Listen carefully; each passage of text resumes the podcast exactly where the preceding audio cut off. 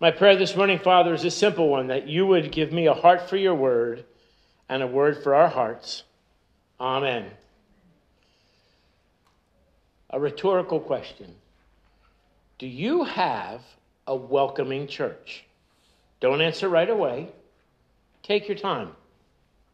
Some churches are like the lady who wore a smile if you love Jesus button to work and looked like she sucked lemons all morning. We say yes, but our actions and our programs, our lack of programs or ministries, sends a different message. Let's put ourselves in the sheep pen. Once, you weren't in the sheep pen. Once, the shepherd had to leave to find you. Now that you've been in the pen for a while, well, you've come to like the other sheep, and you're safe, and you're fed, and, hear this, you like things just the way they are. And then the shepherd, yes, the shepherd, leaves to find that sheep. I believe that it is here for us today that the rubber of the gospel meets the road of our lives.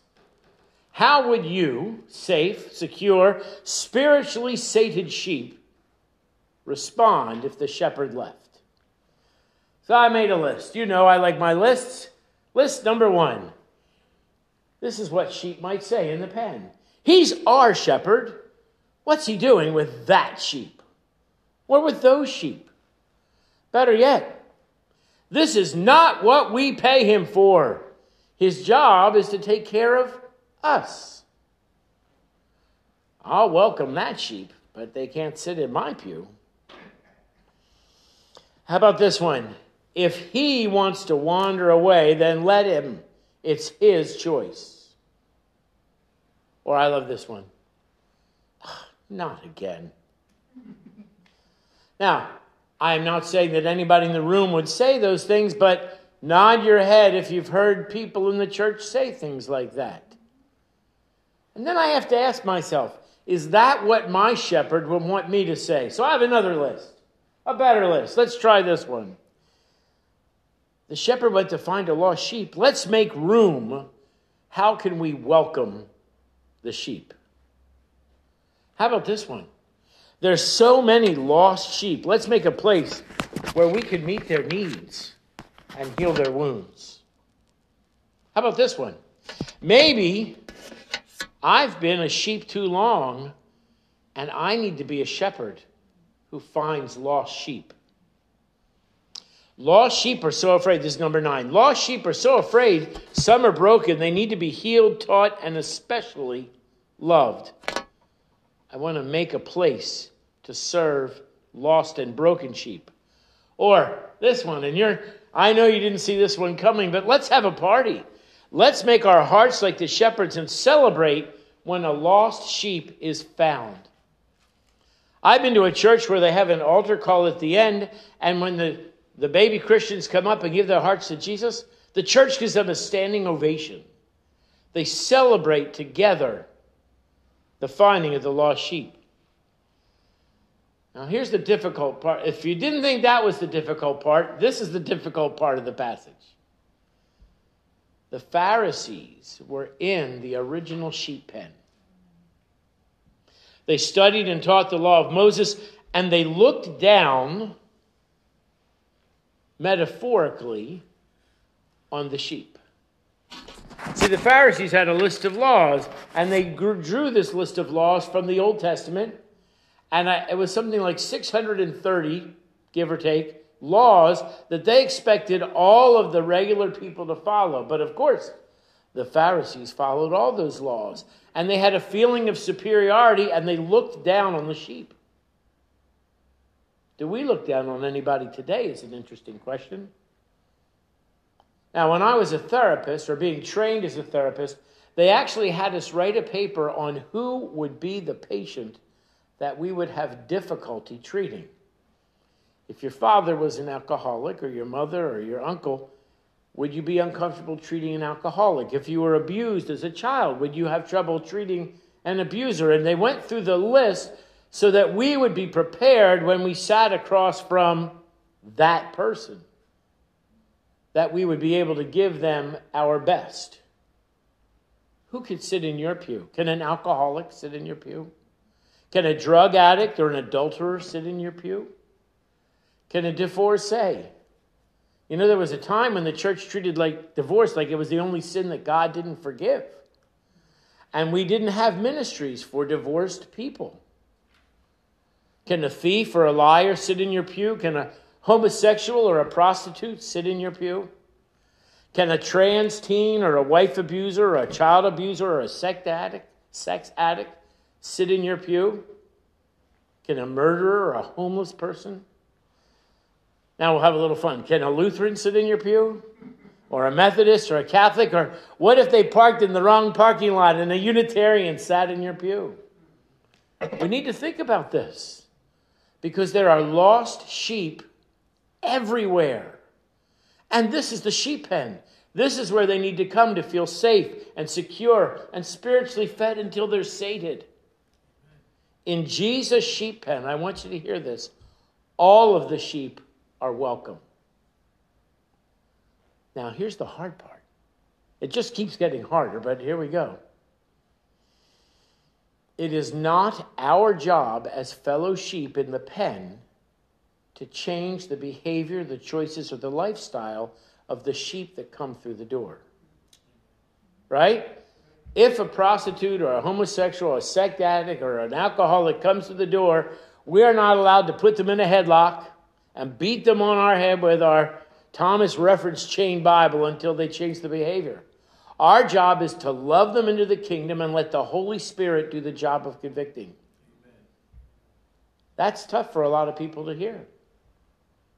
Who can sit in your pew?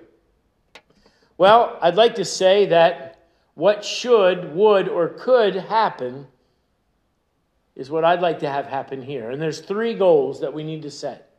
And if you don't agree with these goals, we can arm wrestle after church.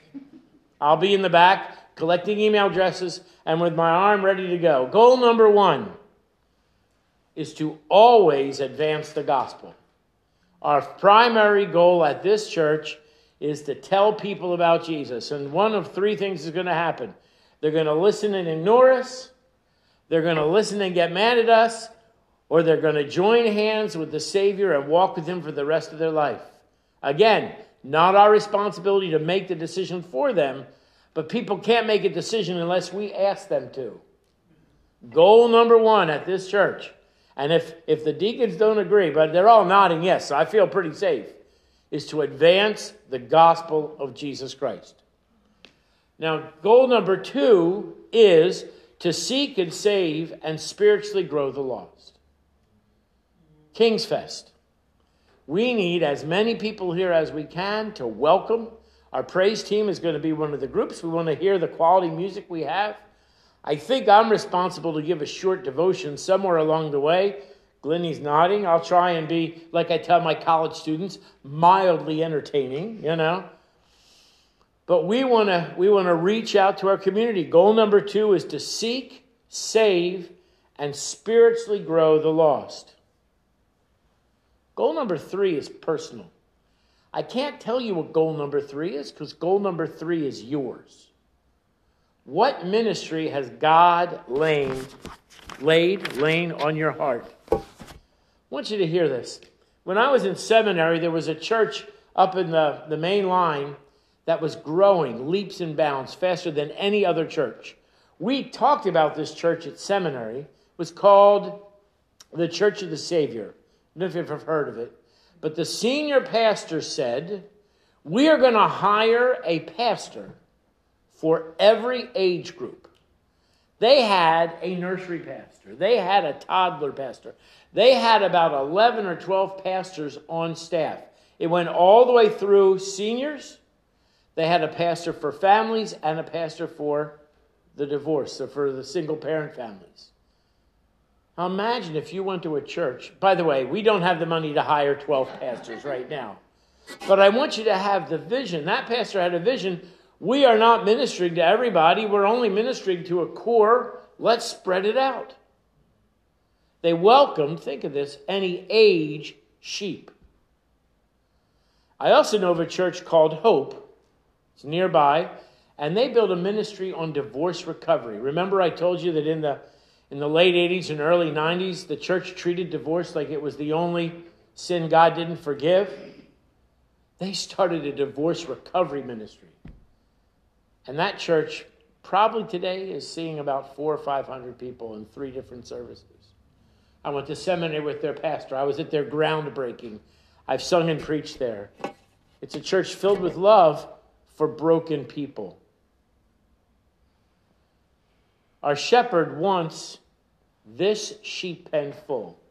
Let me say that again. Our shepherd wants this sheep pen full. I worked at a church once and I said, well, where's the nursery? And they said, over there. I said, well, who runs it? Oh, we don't open it unless babies come. So if you came to that church with a child, they would have to run and find the nursery worker to open the nursery to let the child in. How welcome did that family feel? Right? So yes, I encouraged the nursery workers to sit in an empty nursery and pray for the children that God was going to bring them. We prayed for the teens that God was going to bring and for the families that God was going to bring. How do you fill a church? With children's ministry, with singles ministry, with recovery ministries, with Bible classes, fellowship, dinners. You know I like to eat. I'm looking forward to the kitchen being done. I want to do some cooking. Fellowship dinners. They were a highlight when I was a kid. Gospel concerts. We could do counseling. We could do grief counseling. We could have evangelism explosion. We could do parenting classes, marriage support, or my favorite answer on the test. We could D, all of the above. This is goal number 3. Is God laying one of those ministries on your heart? Now, I've told you about this. I have a friend in Pennsylvania, out in western Pennsylvania, and they have a rifle ministry at their church. And on Wednesday nights, they have a big dinner, and the kids come from all over. They learn gun safety because in his town, they actually give students the day off on the opening day of deer season because they're going to get some deer. And he makes the best venison stroganoff I've ever had in my life. I want him to go get some deer. Anyway, so they eat, they have Bible class, and then they have a shooting range in the backyard of the church. And all the kids bring their rifles, and they learn to shoot. Who would have ever thought that would be a ministry? But children are coming to God. There are churches with drama ministries and puppet ministries and singing ministries. Any ministry that God lays on your heart. Now, I have a friend who built a church rather large. He's probably going to see between 3,000 and 4,000 people today. And as the pastor, he said, I will never start a ministry in this church. And everybody went, what? He said, I won't start a ministry until God puts it on your heart and you convince me that we need to start that ministry. And then guess who'll be in charge of that ministry? You will, because God laid it on your heart. You know what they have? They have a motorcycle ministry. And you know why they have a motorcycle ministry? Not because of motorcycles, but because if you ride, and we know somebody who does, all of the great rides are on Sunday. Probably not today in the rain, but they have rides all over, and all the motorcycle guys get to go on these group rides on Sunday, and the Christians either have to cut church or not go. My friends are like, God, Doc, come with us on this ride. Can't. They sort of need me at church. And I have to say something creative and challenging. Wouldn't it be great if we had a motorcycle ministry? I would like you to pray, to seek God's heart, and come up, if God's calling you, with a ministry. We have to fill the sheep pen. If you're willing to share your pew, the shepherd wants to fill it. And you know what happens? Then the party begins. Amen.